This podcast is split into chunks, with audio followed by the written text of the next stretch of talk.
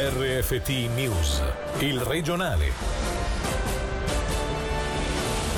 Berna conferma i piani sia ai negozi, no ai ristoranti, ma i prossimi allentamenti potrebbero arrivare già il 22 di marzo.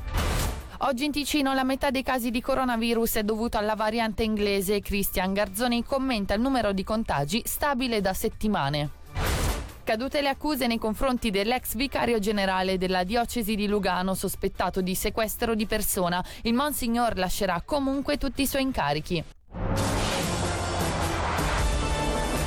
Buonasera dalla redazione. Confermato il programma del Consiglio federale dal primo di marzo. Sia i negozi, più libertà per i giovani, ma i ristoranti resteranno chiusi. Se la situazione rimarrà favorevole, gli allentamenti successivi potrebbero essere anticipati già al 22 di marzo. Proposta salutata positivamente anche dal Ticino. Per i dettagli sentiamo Alessia Bergamaschi. La reazione del governo ticinese a quanto comunicato da Berna non si è fatta attendere. Il presidente Norman Gobbi, come riferisce la RSI, è soddisfatto soddisfatto a patto che il 22 marzo abbiano inizio gli allentamenti, compresi quelli riferiti alla ristorazione che permetterebbero di salvare la Pasqua.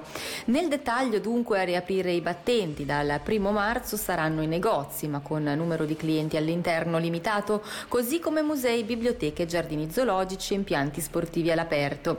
In tutte queste strutture, non c'è bisogno di dirlo, obbligo di mascherine e distanziamento. Dal 1 marzo inoltre è prevista qualche libertà in più anche anche per i giovani fino a 20 anni che potranno partecipare a competizioni sportive e attività culturali ma senza pubblico. Consentiti inoltre assembramenti di persone come familiari e amici fino ad un massimo di 15.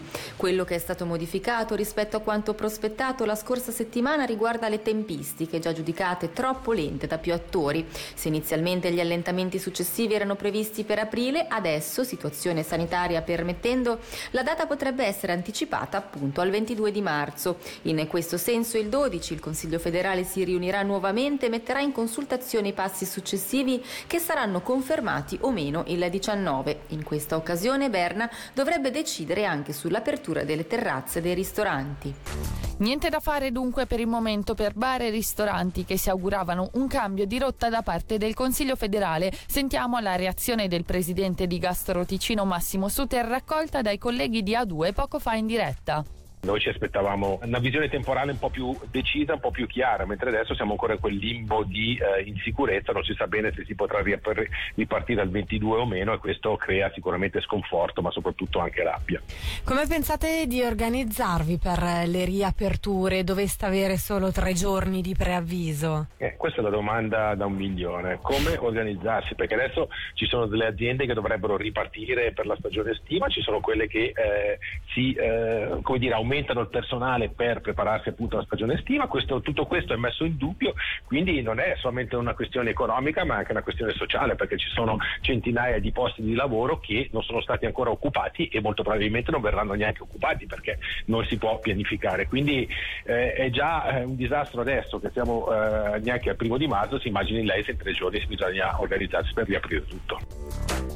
Nonostante le pressioni dal mondo economico e non solo, Berna ha comunque deciso di non cedere e proseguire a passo cauto. Preoccupa infatti sempre di più l'incidenza delle varianti che di fronte a una società parzialmente chiusa provocano una stagnazione dei casi anche in Ticino. Sentiamo il dottor Cristian Garzoni intervenuto questa mattina in diretta.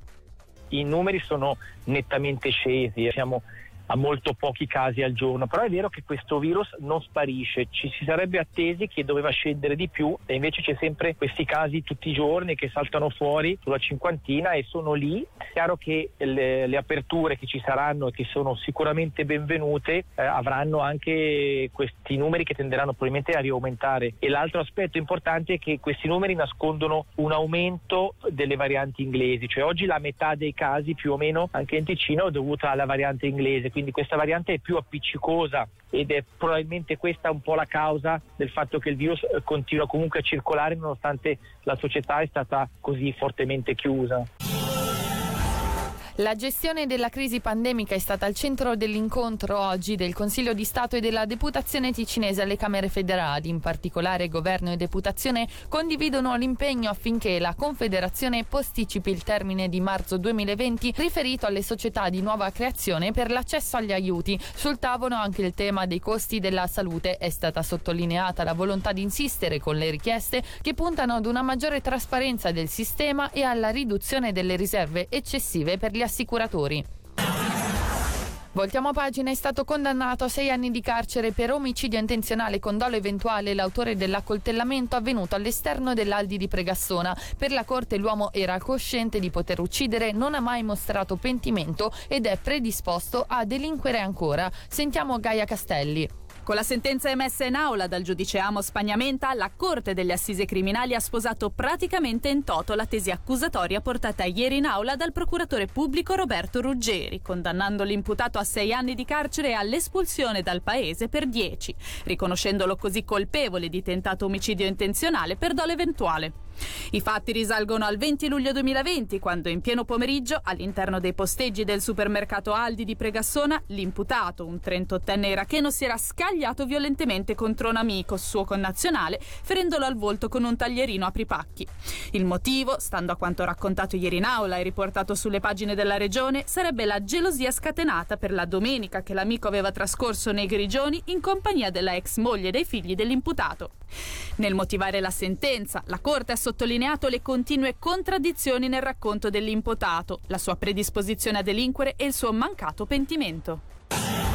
Sono invece cadute le accuse nei confronti dell'ex vicario generale della diocesi di Lugano accusato di sequestro di persona. Per i dettagli sentiamo ancora Gaia Castelli. L'assenza di indizi ha portato ad un decreto di abbandono da parte della procuratrice pubblica Pamela Pedretti. L'uomo, un ottantenne svizzero tedesco residente nel Luganese, ex vicario generale della diocesi di Lugano e rettore emerito della facoltà di teologia, era finito in carcere per alcuni giorni con l'accusa di sequestro di persona, coazione e lesioni semplici per omissione a danno di una 48enne cittadina straniera dimorante nell'abitazione dell'imputato. La diocesi comunica che a seguito del clamore causato dalla vicenda il presbitero ha comunque ritenuto di dover rinunciare a tutti gli incarichi finora ricoperti, compreso l'insegnamento presso la facoltà di teologia Lugano.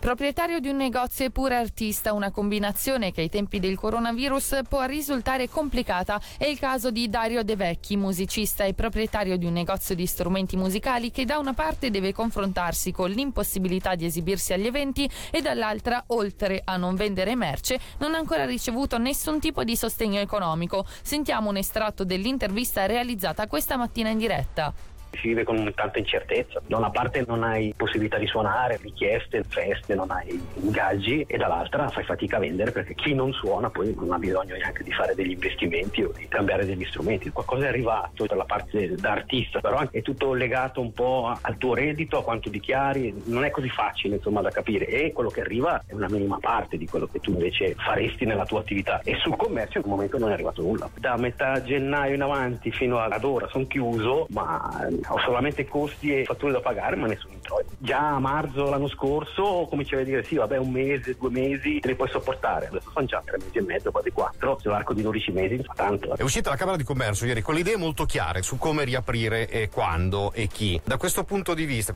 c'è stata un po' di disparità? Sicuramente, probabilmente è stata presa una decisione un po' a cuor leggero facendo un taglio senza pensare ai casi reali. Ci sono le scuole di musica che per esempio possono operare ma i negozi non possono operare, le scuole di musica sono legati col negozio perché l'allievo ha bisogno delle corde, ha bisogno della chitarra, ma tu non puoi fare nulla.